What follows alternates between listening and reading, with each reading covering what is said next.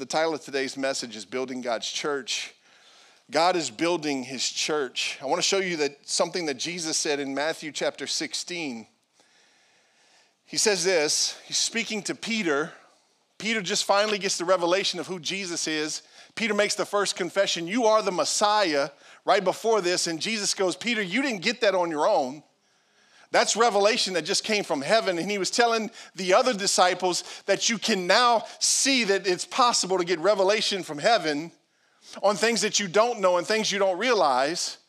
And so he says, You didn't get that from man, Peter, you got that from heaven. In verse 18, he says, Now I say to you, of course, his name was Simon at the time, you are now Peter. Jesus changed his name. Jesus took him from Simon to Peter. Peter means rock. It was a pretty crazy statement for Jesus to call Simon Peter now because he was calling Peter a rock. Watch what he says next. And upon this rock, pay attention, I, Jesus is speaking, I will build my church and the powers of hell will not conquer it. Peter was not the rock, Peter was a rock. Jesus is the rock. Come on, somebody.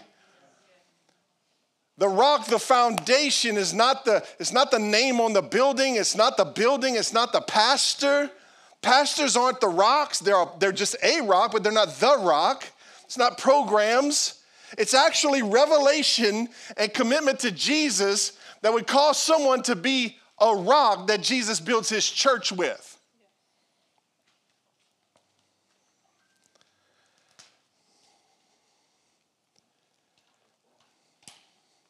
Every believer, every person that would commit their life to Jesus becomes a rock that he builds his church with and that he builds his church on. You may be asking, what is OSC all about? Well, we're about Jesus. If you boil it all down, we're really about Jesus. We love Jesus, we preach Jesus, we follow Jesus, we obey Jesus. We want to be more like Jesus. And we want as many people as possible to know Jesus. Don't you know that's our mission is to, is to in, invade this whole region with the message of Jesus so that everyone would know who Jesus is? I believe it's possible for all of Eunice to be saved. I honestly believe that. That's kind of far fetched, but I believe it. I believe it is possible. If the church will commit itself to Jesus and the message of Jesus. Because see, here's the reality is none of us can fix ourselves. You can't save yourself. You can't forgive your own sins. Jesus Christ is the only one who can forgive you, cleanse you, and redeem you. And He's the only one who can give you hope.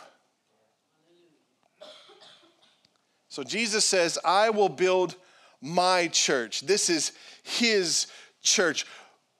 What I've, I've, failed to realize in the past years that I realize now is that Jesus was actually establishing a stronghold in the disciples' minds. It's a stronghold that I think the, the, the current church in America for sure has lost. We think the church is ours, or ours. I don't know why that came out wrong ours. we think the church is, we think the church belongs to the pastor. And there are churches in America that are built on a person, or they're built on a brand, or they're built on a building, and they're not built on Christ. Jesus established a stronghold in his disciples' mind. He said, This is my church. I will build my church. He's taking authority over the church. So much so, watch this, that the next statement he makes is this one that, and all the powers of hell will not conquer it. Now, now watch this. If you're a believer that's committed his life to Jesus, you're now a rock that he's building his church upon. That means this, some of you are gonna have to get this. That means this that all of hell will never be able to conquer you. Why? Because Jesus said so. it don't need to be any more complicated than that. Jesus said, hell will not conquer you. But boy, some days it feels like hell, huh? Some days it feels like the enemy's winning, huh? Can we be honest in church today? But that doesn't mean that you're conquered by it. And I'm telling you right now, that one statement right there, if that'll flip a switch in your mind and get you to understand something different that I am the church that Jesus is building, I belong to, He's taking authority over me and for me. So much so that all of hell cannot conquer me, might make you walk a little different.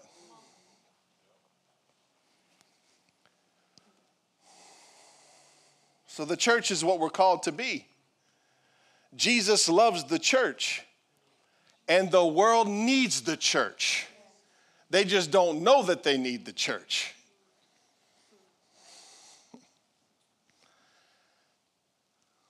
And may we never, ever let the, deter- let the world determine what the church is supposed to be.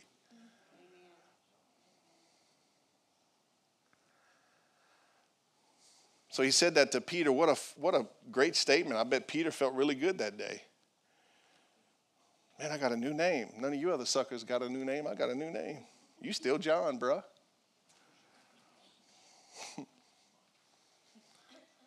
Come on, you know how we are. Watch what Peter makes, watch what statement Peter makes in 1 Peter chapter 2, verse 4 to 5. He says, You are coming to Christ, who is the living cornerstone of God's temple. He was rejected by people, but he was chosen by God for great honor. Did you hear that? He was rejected by people, but he was chosen by God. You see, you can be rejected by people and still be chosen by God and succeed in everything that you do. Come on, somebody. Don't let the rejection of man deter you from being chosen by God. If God chose you and man rejects you, honestly, if you read the scriptures, that's just a sign that you're on the right path. That's just a sign that you're actually chosen because they weren't rejecting you when you weren't chosen. You were just frozen. Come on, somebody. Peter says, who is the living cornerstone of God's temple. He was rejected by people, but he was chosen by God for great honor. Watch this. And you, he's speaking to all of us today, are living stones that God is building into his spiritual temple. So you're not a manufactured brick. You're not rigid, stiff, or heavy. Come on, somebody. Look at your neighbor say, You're not rigid, you're not stiff you ain't heavy. You my brother.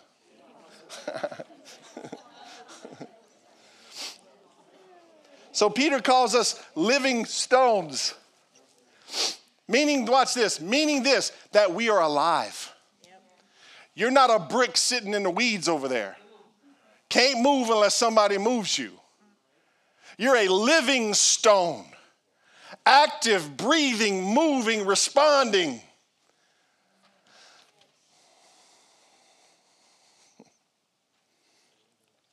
If you look at our churches, our churches, we are full of people that come from all kind of different backgrounds, ethnicities, ages, giftings.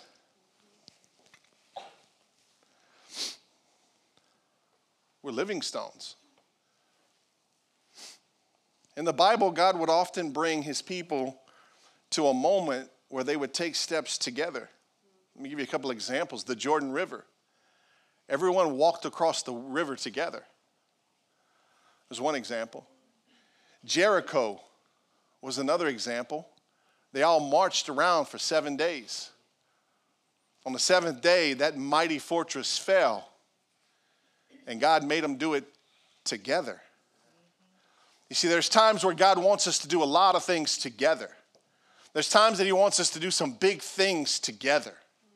This is one of those moments that we need to do some things together. I'll remind you in the New Testament of the upper room. On the day of Pentecost, it says they were all together in one accord. That's not a Honda. That means that they were in the same spirit. They were had the same heart. That means that they were they were going after the same thing. They were committed to the same Jesus. They were in one accord, but they were together. What happened when they were together? the Holy Spirit fell upon them and they were baptized, right? And then Peter goes out from there and he preaches, and the church is birthed. Over 3,000 people get saved in that moment. You see, God loves for us to do some things together. In 1 Chronicles chapter 29 is another moment when God called his people together to build the temple. David's coming to the end of his reign, and his son Solomon is getting ready to take over, and David's getting older, and his time's done, but he's not quite finished. Second Chronicles, I mean, First Chronicles chapter 29, we're going to go from verse 1 to verse 11. Then King David turned to the entire assembly and said, My son Solomon, whom God has clearly chosen as the next king of Israel, is still young and inexperienced.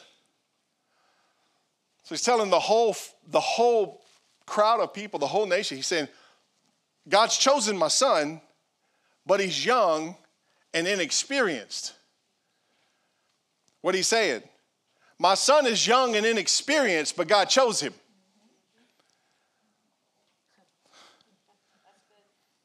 We don't ever undervalue someone's age. We don't ever undervalue someone because they're young and they're inexperienced. Come on, somebody. This is a place where we're looking for those that God chooses.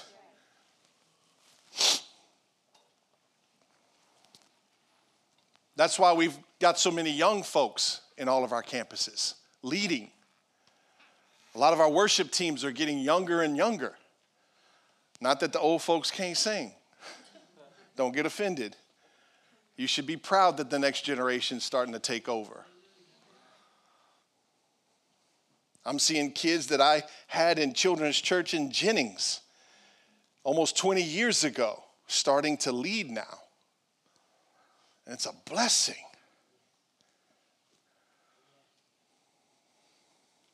We believe in them because we were once one just like them. I was young too. I'm still young. The older I get, the further old goes. right? I used to think 30 was old. So I got 20 and I'm like, 30 ain't so bad. Like now, you know, 75, 80 might be old. I don't know. But it's moving every day.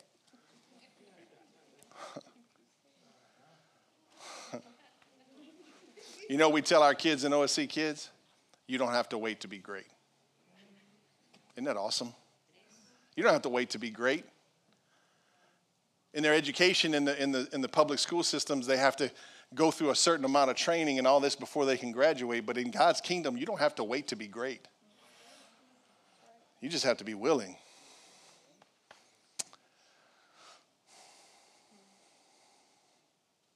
So I want you to notice something here that David didn't leave Solomon to figure it out for himself. He set him up for success. David told the, the, the, the, folks that he was young and inexperienced, but what he was telling them is that God chose him and I'm gonna walk along with him and I'm gonna set him up. David was looking at generations coming after him. David wasn't just concerned with his generation. He, he didn't just go, Well, you know what? I did my time and now it's time for me to go. Good luck. What did he do? He built for the next generation. He built for those he didn't even see yet. He was building for the, the kids who weren't even in their mother's womb yet. He, he was building for that. It says, The work ahead of him is enormous. For the temple he will build is not for mere mortals, it is for the Lord God himself. You see, David says that what he's, he's building is not something small and insignificant, it was for the Lord God Himself. What we're building is not just for us, and it's not even just for the next generation, it's for the Lord's purpose.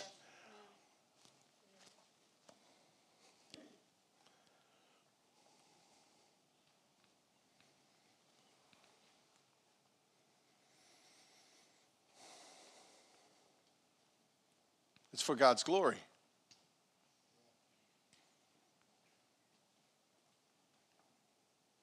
Not ours.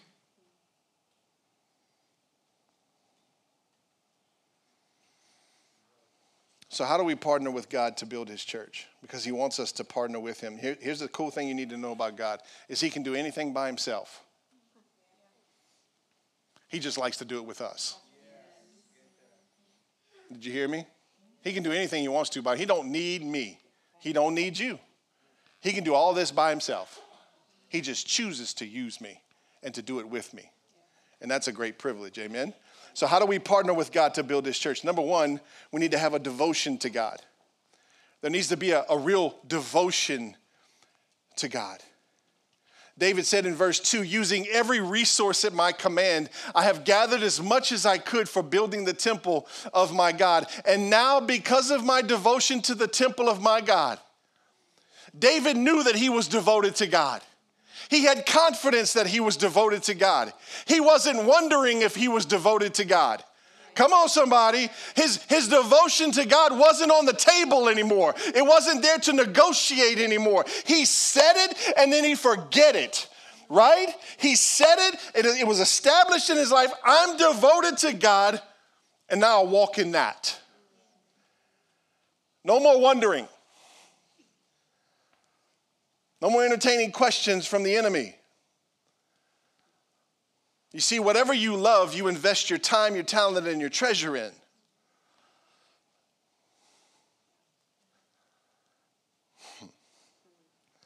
David set his heart, his devotion, and his resources to the house of God. David's about to die shortly after this. And he wants to make sure that his investment is in a place where God wants it to be, where God will be worshiped and the next generation can follow him. You know, there's a lot of good causes out there. You could give all your resources to saving dogs. You could. You would have a return on your investment somehow. There'll be more dogs. Or you can decide to invest in the kingdom. You see, when you invest in the world, you get an ROI, a return on investment. If you make a wise investment, you get a return on your investment. If you invest in the kingdom, you get an EROI, an eternal return on investment. In other words, there's gonna be generations after us that when we're all in heaven will say, Thank you. Thank you for being faithful. Thank you for sacrificing. Thank you for giving the best that you had. Thank you for working through the hard times. Thank you for not quitting. Thank you for not giving up.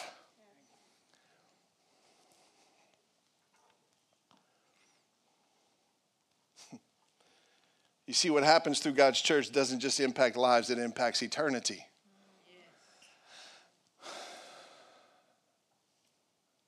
And we need to get a little more eternal minded and a little less world minded. Would you agree? It's time to start thinking about eternity and living towards that. The second thing it's going to take to partner with God is personal sacrifice. Personal sacrifice. I want you to watch David here. He says, I'm giving all of my own private treasures of gold and silver to help in the construction. This is in addition to the building materials I've already collected for this holy temple. Now then, who will follow my example and give offerings to the Lord today? You see, leaders go first. Cheryl and I have never led this church in such a way that we expected you to do something that we weren't willing to do ourselves. We weren't treated that way, we weren't raised that way. We go first. That's real leadership, is that I go first. I go first and invite you to follow along with me. So, this whole series for the last three weeks, Cheryl and I have been praying. God, what do you want to do through us? I took the message, not what do you want me to do, not what can I afford, but God, what do you want to do through us? And my wife and I have this silly little game that we play. She prays by herself, I pray by myself, and then eventually we come together and we go, what the Lord said. and so we played that game this week. We were riding in the car, And I said, So what the Lord told you? She said, I'm not telling you. She said, You got to go first. I said, Uh uh-uh. uh She said, Well, I'm usually less than you are. I was like, That's right. But I ain't going first. And so we did that for like two or three days. It's fun. You see, when you get older, you just play sillier games, right? Like that was fun. That was a blast. Until finally we had to really have the conversation. I said, Cheryl, what, what does, what's God telling you? She said, well, I know yours is going to be more. And she told me her number, and hers was more than mine. I was like, wow. And I said, praise God. We'll go with yours. So we've done everything that we've asked you to do. That's what I'm telling you. I'm not standing here saying that we haven't prayed and we haven't asked God what He wants to do through us. We've done that. And we've made sure to listen. And today we're inviting you to come along and follow. So David says, Who will follow my example? David was a giver. But this moment required him to go over and above, to sacrifice.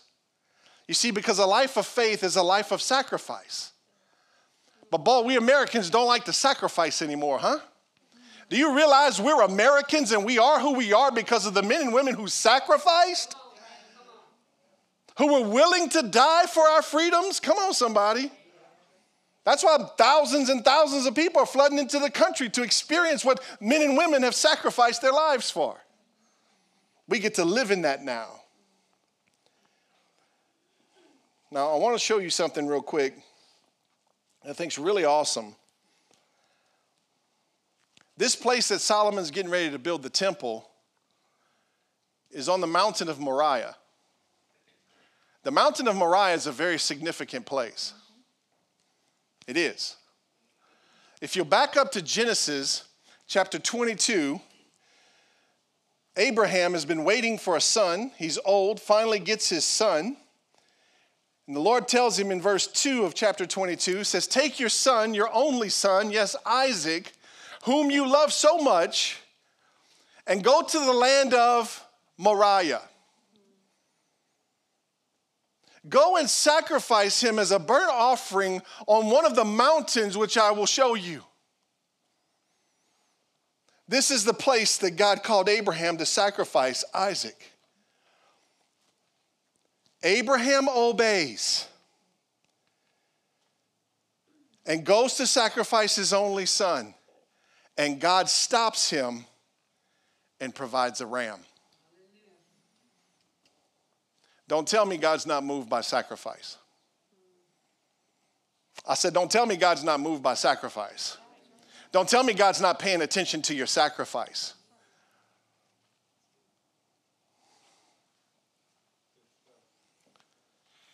Verse 14 says this So Abraham called the name of that place, The Lord will provide.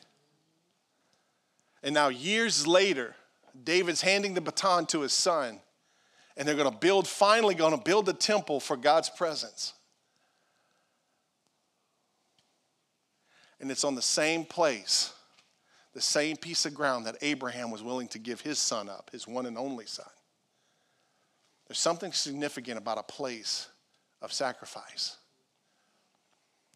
It's usually followed by a place of provision. So wherever you sacrifice, God will provide. So two weeks ago, I preached a message about vision. And we had some folks stand up in the church and they gave, we gave them a big hand and some folks that have been here for years and some that have just recently come and I want you to understand that you're sitting in their sacrifice. You weren't in Jennings, but there were some folks that stood up in Jennings that had been with the church for over 20 years. And those folks gave to plant this campus. They sacrificed to expand the work, to reach more people and build more lives. And we're sitting in that place. Last week, uh, when we watched the video of the construction that started in Crowley, how many of you were here? You saw that video. It was, it was an incredible video, right? We all rejoiced and clapped and, yes, yes. Let me tell you what happened to me in that experience. When I saw that video on the screen, that was the first time I seen it. When I saw that video on the screen, I was rewinded by about 14 years when we walked into this building for the first time and, and we had a work day, but we didn't video that stuff. we weren't that technical. And we started busting out walls and we had people with sweat and sheetrock dust and ain't no telling what other kind of dust all over us. And, and we just worked our tails off and filled up dumpsters of trash just to make a home where we can meet together as a family and reach people and build lives. And so when I saw what was happening in Crowley, I was like, man, I remember when that happened here. I remember when our focus was Jennings, and we said, we got to get bigger than that. And we went to Eunice, and then we said, okay, great, Eunice is established. We got to get bigger than that. We went to Crowley. And now Crowley's getting their own place, and we're so excited for them. So David challenges the leaders to follow his example so they too could see God provide. And the third thing you need to partner with God is you need an all in heart. This one's slippery. You need an all in heart.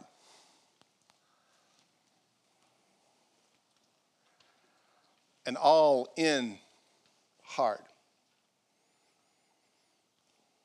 Verse 6 says Then the family leaders, the leaders of the tribes of Israel, the generals and captains of the army, the king's administrative officers all gave what? Willingly. The people rejoiced over the offerings. They, for they had given, watch this, freely and wholeheartedly to the Lord. You see, the characteristics of someone who goes all in is they give willingly they give freely, and they give wholeheartedly.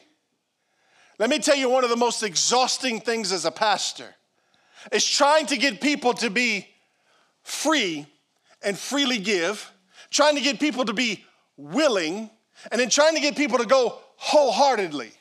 It's one of the most exhausting things because you have to encourage people sometimes and you have to lead them and you have to go before them and you got to turn back and teach them and you got all these things and you go man could you just get some freedom on your own could you just get some willingness on your own could you just do this thing wholeheartedly for jesus because this is what I've learned. If I got to motivate you, then I can also offend you and cause you to leave, and you really weren't all in in the beginning.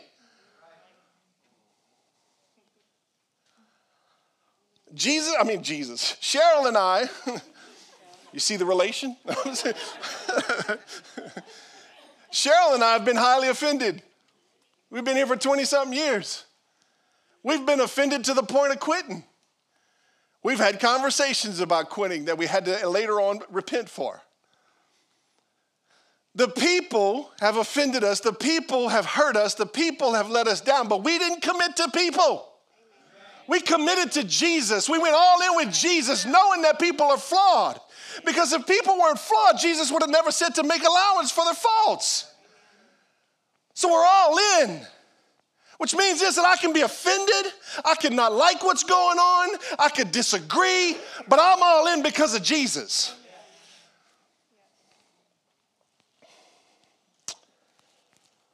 This is how God desires all of us to give to Him. Not under obligation, not begrudging, not forcefully, and not half hearted. Cheryl and I grabbed our, our gift this morning, our offering. We laid hands on it. And the first thing we did is we thanked God for giving us seed to sow because we didn't know where it was going to come from. We put our hands on it and we said, Lord, thank you for number one, for giving us seed to sow. Second thing we prayed for is we said, Lord, thank you for giving us some good soil to sow it into. You see, we're Christians before we're pastors. We're committed to Jesus before we're committed to this church, to OSC. But we, we still, even after 20 some years, we still believe in what God's doing through OSC. And we thank God for giving us some soil to sow the seed into. So the characteristics are they give willingly, freely, and wholeheartedly. It continues, and King David was filled with joy. Then David praised the Lord in the presence of the whole assembly. O Lord, the God of our ancestor Israel, may you be praised forever and ever. Yours, O Lord, is the greatness, the power, and the glory, the victory, and the majesty. Everything in the heavens and on the earth are yours, O Lord, and, your, and this is your kingdom. We adore you as the one who is over all things. Joyful worship is the overflow of wholehearted generosity.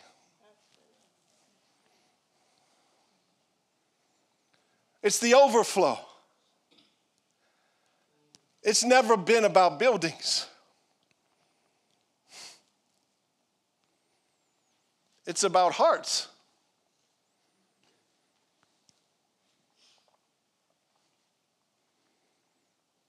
It's about the hearts of the people.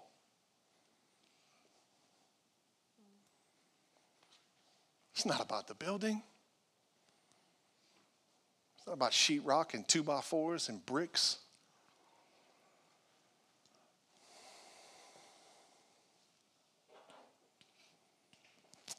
This is all God's. It's all from Him and it's all for Him. Let me show you a short video this morning of some real life change. Watch this with me. I'll come back and wrap it up afterwards.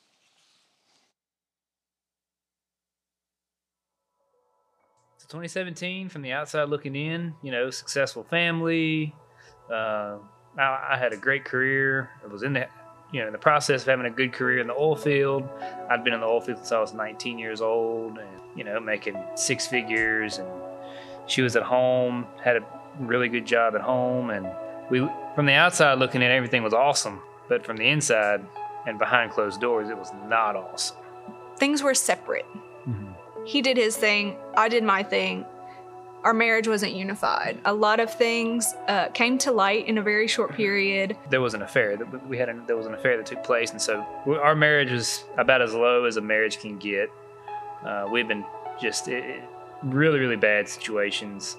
And guy I was working with said, "Man, look, there's a there's a preacher man with a black beard and black frame glasses in Jennings that's just pulling a lot of people. We're sitting on a platform out in the out in White Lake, and I get on my phone and, and I just searched church in Jennings. Mm-hmm.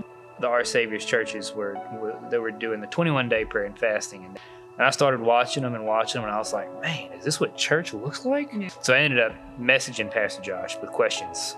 Maybe the first first or so week in February came down, and we walked through the doors, and it was just like home. Uh, we were like blown away. One of y'all saw us grabbed us, brought us right into the dream team room, like cleared the dream team room out. Pastor Jacob was there. It's the first time I ever met him.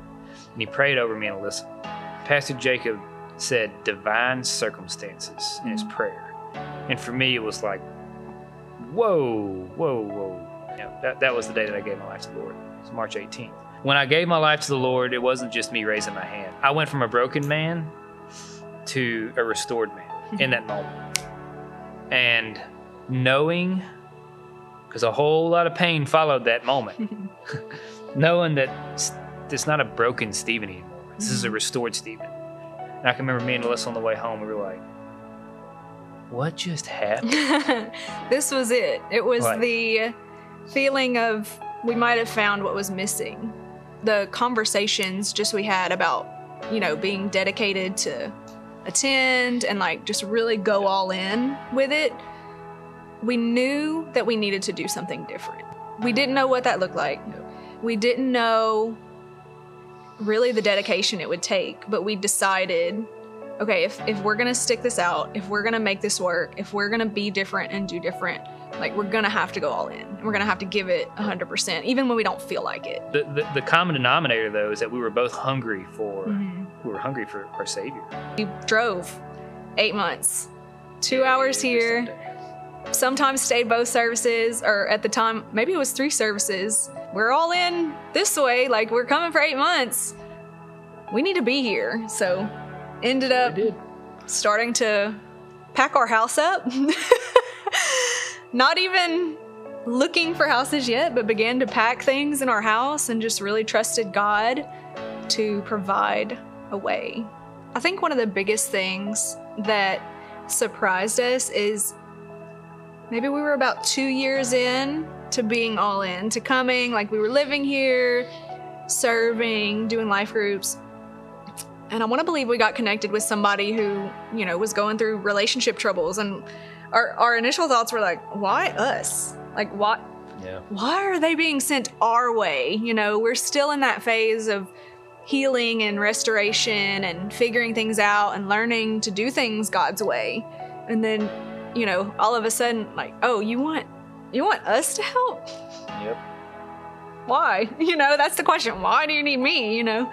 And I think it was just a kickstart of what God wanted to use us for Right. and to show that even though you're broken and even though you're still healing, God can still use you. Mm-hmm. Probably about three years ago, I very clearly heard God say that He was going to be a pastor. But it's kind of one of those things I tucked in the back of my mind, and I was like, okay, well, then I'll just go ahead and start preparing for that whenever the time comes. And so, and I think I even told you about it. You did. I was like, no way. and that was the exact reaction. In summer of, was it 21? He came home and said, You're not going to believe the conversation I just had with Pastor Jamie. And I was like, Okay, tell me all about it. This is great. And so he was like, He asked me, What would you think if we offered you a role as a pastor? And I was like, Why are you surprised? Yeah. I was like, didn't I tell you this two years ago? God told me this would happen. Just knew the why. Hmm. After looking back at everything that had happened, at where we were, at all we have gone through, and then all the growth that had taken place, like we knew why. Yeah. We have a lot of people walking in the doors searching for the same things that we were searching for. But we've also got so many that are willing to help in that, Yeah. that want to see these people know Jesus, that want to see these people get connected into relationships that are going to be life changing. Because, yes, Jesus is the one that changes our hearts, and we have to surrender that to Him. But people have played the largest role in our life. Our girls, I think about how different their life is than than my life was as a child. You know, coming from broken homes, um, both of us actually, not really having oh, people teach me how to have a relationship with God. But my kids have that now. Like people pour into them, they love them, they show them the love of Christ, and so I'm super grateful for that. Everything has changed in our marriage. I tell people literally the only thing is the same, and it's even not that, like, is the way we look.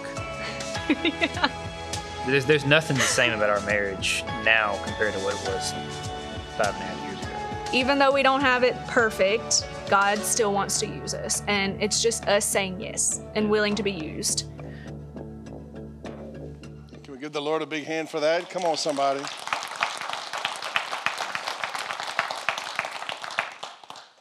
That's awesome. So it's not a matter of if we should give, but how do we give? Let me give you three quick ways on how to give. Number one, we give with gratitude. I don't know if you realize this, but this is a thank you, God moment. It's a thank you, God moment. How many of you are thankful for what God's done in your life? How many of you could connect with their story? We give with gratitude. Number two, we give by faith. This is a faith stretching moment. By faith, we're sowing into the future. Faith doesn't ask, what, what can I afford? Faith asks, what do you want to do through me? God, what do you want to do through me? And then the third way that we give is we give together.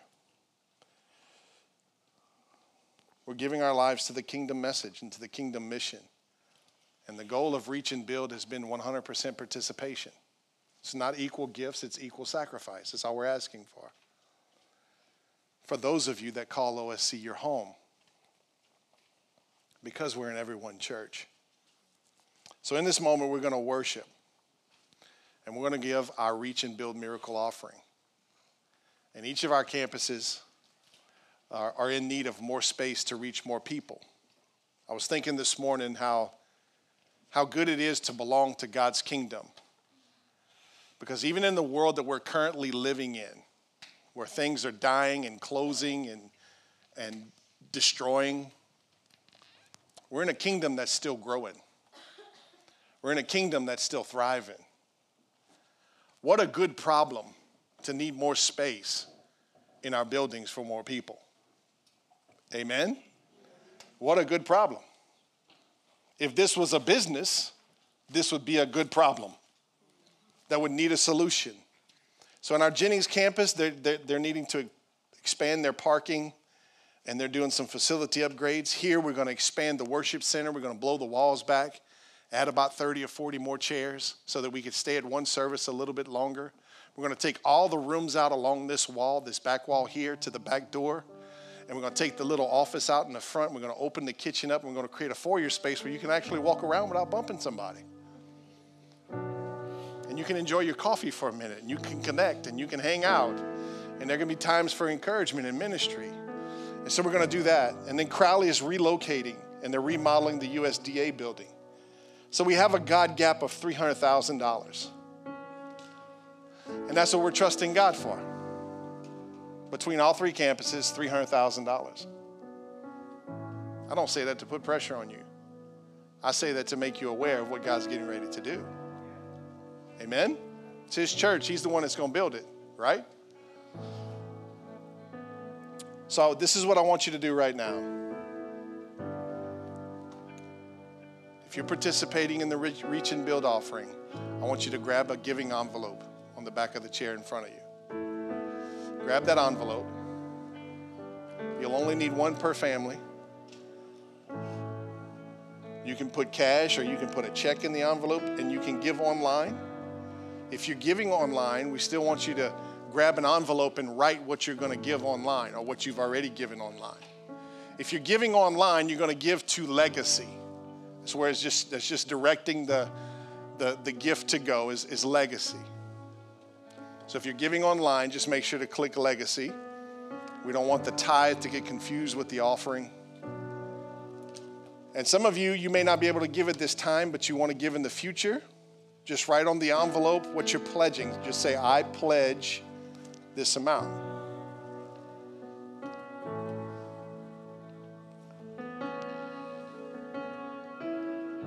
No pressure. None at all. And this ain't between me and you. if you noticed, I didn't call you this week to butter you up.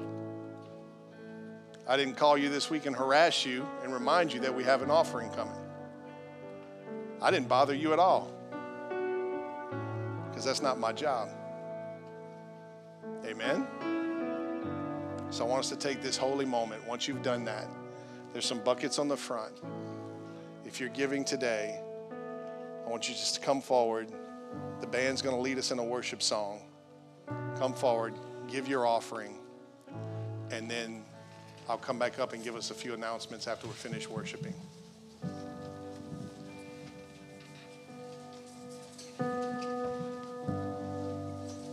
God, I thank you that you build your church. I thank you that you're the one that moves on the heart of your people. God, I thank you that we can rejoice in all that's been done today and that will be done in the next couple of weeks. God, we thank you that you provide every need that we have. We celebrate that. We also rest in that. And we thank you for your goodness to us, God. You're my provider. You're our provider. And we trust you. And we thank you in Jesus' name. Amen.